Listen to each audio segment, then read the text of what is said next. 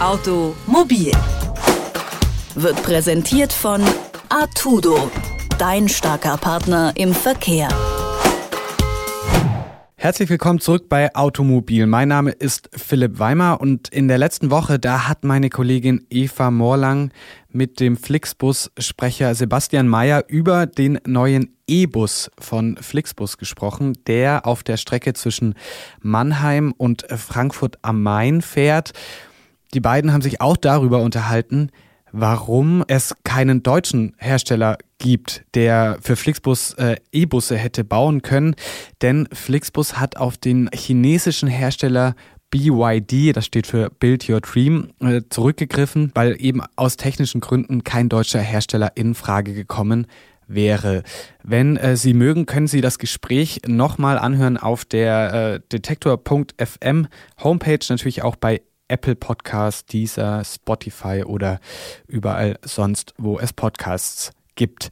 Heute geht es um was ganz anderes. Heute geht es um Mobilfunk, um den neuen Mobilfunkstandard 5G. Ähm, für den werden Ende November Lizenzen vergeben und Bislang ähm, war es so, dass die großen Mobilfunkanbieter das eigentlich unter sich ausgemacht haben, also Telekom oder Vodafone oder Telefonica. Jetzt aber hat die Automobilbranche sich angemeldet und pocht ebenfalls auf Lizenzen, um das 5G-Netz selbst zu betreiben. Warum sie das machen wollen und welche Bedeutung der neue Mobilfunkstandard für die Automobilbranche hat, das habe ich Dusan Zivadinovic vom Fachmagazin CT gefragt. Hallo, Herr Zivadinovic. Ja, schönen guten Tag. Erst hatten die deutschen Autobauer lediglich einen flächendeckenden Ausbau des 5G-Netzes von den Mobilfunkanbietern gefordert. Jetzt planen VW, Daimler und BMW die 5G-Netze selbst zu betreiben. Warum? Ähm, da gibt es verschiedene Anwendungsfälle. Das einfacher zu erklärende ist, äh, das sind ja teilweise riesengroße Werksgelände und man kann nicht jetzt zu jeder Ecke und äh, zu jedem Gebäude äh, so viele Netzwerkkabel ran, ranziehen, ranschleppen, wie man es gerade möchte. Und so ein schnelles Mobilfunknetz, das ist weitaus flexibler, als jetzt überall Glasfaserkabel hinzuziehen. Ähm, man kann es dann halt äh, diesen Monat hier einsetzen, nächsten Monat dort. Und das moderne 5G-Netz, das kann so konfiguriert werden, dass es auch mit sehr, sehr kurzen Latenzen arbeitet und sehr zuverlässig arbeitet. Dann gibt es natürlich auch die Fälle, wo zum Beispiel auf, äh, in irgendeiner Werkshalle, wo Roboter gesteuert werden müssen. Und Roboter anzuschließen an äh, Glasfasernetze, das ist nicht immer ganz so einfach, wenn die großen Bewegungsradius haben oder solche Dinge. Dafür sind auch Mobilfunktechniken oder überhaupt Funktechniken sehr gut geeignet. Und 5G bringt, wie schon gesagt, dafür ganz gute Eigenschaften mit. Das andere ist, die ähm, Autohersteller wollen diese Technik einfach in der ein, eigenen Fertigung einsetzen. Ähm, das ist einer der denkbaren Gründe. Das andere ist, die Autohersteller wollen auch Autos vernetzen. Und zwar mehr vernetzen, als man das heute so äh, gewohnt ist. Also man, man kennt das ja, dass manche Autos bereits Bedienelemente haben, mit denen man sich, was weiß ich, Musik aus dem Internet runterladen kann oder surfen kann. Das kennt man schon, aber Autos könnten auch untereinander kommunizieren und äh, sich dabei, was weiß ich, so verkehrsbedeutsame Informationen mitteilen. Wenn, wenn ein Auto zum Beispiel über eine spiegelglatte glatte Fahrbahn fährt und feststellt, dass die Bremswirkung nicht vernünftig ist, dann kann das umgehend an die nachfolgenden Fahrzeuge signalisiert werden, wenn die in Funkreichweite sind. Oder es gibt Möglichkeiten, dass mit Ampeln kommuniziert wird. Das sind alles Dinge, die braucht ein Autohersteller nicht auf seinem eigenen Betriebsgelände, um das aktiv zu nutzen, sondern man braucht das als Testnetz, um Fahrzeuge zu entwickeln. Vergangene Woche hat Vodafone den ersten 5G-Masten in Deutschland in Betrieb genommen und das in einer gemeinsamen Marketingaktion mit dem E-Autobauer Ego. Was sagt das über die Relevanz von 5G für die Automobilbranche aus? Na, die finden das schon sehr wichtig. Es gibt eben ähm, diese beiden Elemente, dass man das 5G-Netz als riesengroße Spezifikation, ein Berg von Spezifikationen ist sehr, sehr, sehr umfassend konfigurierbar und sehr vielseitig anwendbar.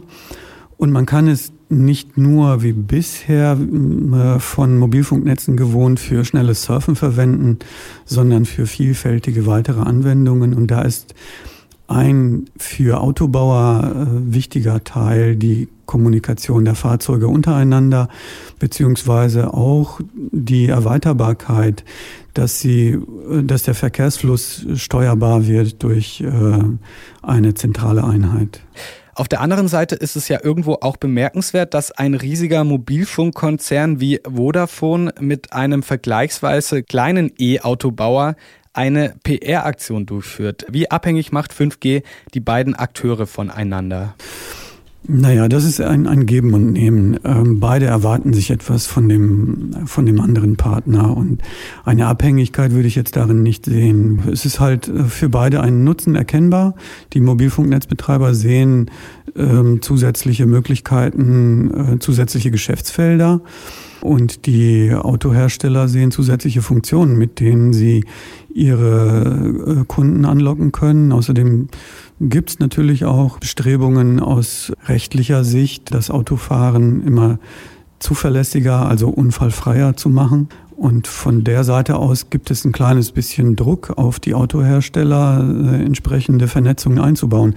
Dazu kann man Mobilfunktechniken verwenden, muss man aber nicht sodass die Autohersteller in einem relativ bequemen Umfeld agieren. Die Telekom beklagt bereits, dass durch lokale Betreiber wie die einzelnen Automobilkonzerne die Bandbreite und Kapazität von 5G verringert werden würde. Bekommen es am Ende dann auch Privatkunden zu spüren, wenn die Automobilbranche ins Netz eingreift? Nee, das ähm, sollte man jetzt nicht erwarten. Aus zweierlei Gründen nicht. Einmal sind ja die Werksgelände natürlich überschaubar groß und wenn da jetzt ein Unternehmen eigene Mobilfunkzellen aufstellen sollte, dann betrifft das eben das Werksgelände und die Reichweite der Zellen ist ja hm, einstellbar. Also von daher ist das nicht so das äh, große Drama. Und der andere Punkt ist, dass jetzt Netzbetreiber unter Umständen ihre Fälle davon schwimmen sehen. Das verstehe ich auch nicht so ganz, weil ja Netzbetreiber auch an der Spezifikation beteiligt gewesen sind und auch weiterhin die Spezifikation der 5G-Technik weitgehend bestimmen. Und dort selbst unter anderem auch festgeschrieben haben, dass solche Anwendungsfälle möglich werden sollen. Dafür sind auch spezielle äh, separate Mobilfunkfrequenzen denkbar, so dass das überhaupt nicht mit dem interagiert, was man äh, im öffentlichen Mobilfunknetz verwendet. Die Kritik ist aus meiner Sicht nicht verständlich. Jetzt äh, nehmen wir einmal an, die Automobilbranche geht bei der Netzvergabe leer aus. Was hätte das denn für Auswirkungen auf die Mobilität der Zukunft in Deutschland? Ja, gar keine. Also es gibt ja die Verpflichtung für die drei großen Netzbetreiber, dass sie das 5G-Netz auf entsprechende Weise ausbauen. Da gibt es Überlegungen, die den Anteil der Flächendeckung, den den man bisher kennt, äh, ein bisschen größer zu machen, beziehungsweise auf 100 Prozent hochzufahren und die Mobilfunknetzbetreiber, also Autohersteller als Mobilfunknetzbetreiber, spielen da gar keine Rolle. Die haben natürlich selbst einen eigenen Nutzen davon, aber das ist jetzt nicht entscheidend für die Produktion von Fahrzeugen. Aber aus welchem Grund denken Sie, pocht die Automobilbranche dann äh, darauf, dass sie die 5G-Netze selbst betreiben können? Ach, es ist einfach bequemer, weil ähm, man kann schalten und walten, wie man will. Man hat dann unter Umständen auch einen ähm, größeren Ausschnitt vom Frequenzspektrum für sich alleine und kann darüber sagen wir mal, wenn da jetzt 100 Megahertz für ein bestimmtes Betriebsgelände zur Verfügung stehen, dann kann man darüber schalten und walten, wie man will und kann fallweise hohe Datenraten auf bestimmten Mobilfunkzellen gewährleisten oder äh, man kann kurze Latenzen und robuste Übertragungen einrichten, je nachdem, was man da gerade braucht. Ob man von der Produktion spricht oder ob man von der äh, User-Vernetzung oder PC-Vernetzung spricht. Das ist einfach bequemer und ja, also natürlich ist das auch ein Kostenfaktor für die Autohersteller, falls sie dahingehend spekulieren, aber da sind die Autohersteller ja nicht alleine. Dieses Konzept überlegen ja viele große Konzerne, die ähm, große Betriebsgelände haben. Das ist für solche Unternehmen nützlich. gerade dafür wurden ja auch solche Spezifikationen ähm, mit aufgenommen, mit berücksichtigt. Ende November vergibt die Bundesnetzagentur die Lizenzen für den neuen Mobilfunkstandard 5G. Erstmals pocht dabei auch die Autoindustrie auf eigene Netze. Warum das so ist, das habe ich Dusan Zivadinovic vom Fachmagazin CT gefragt.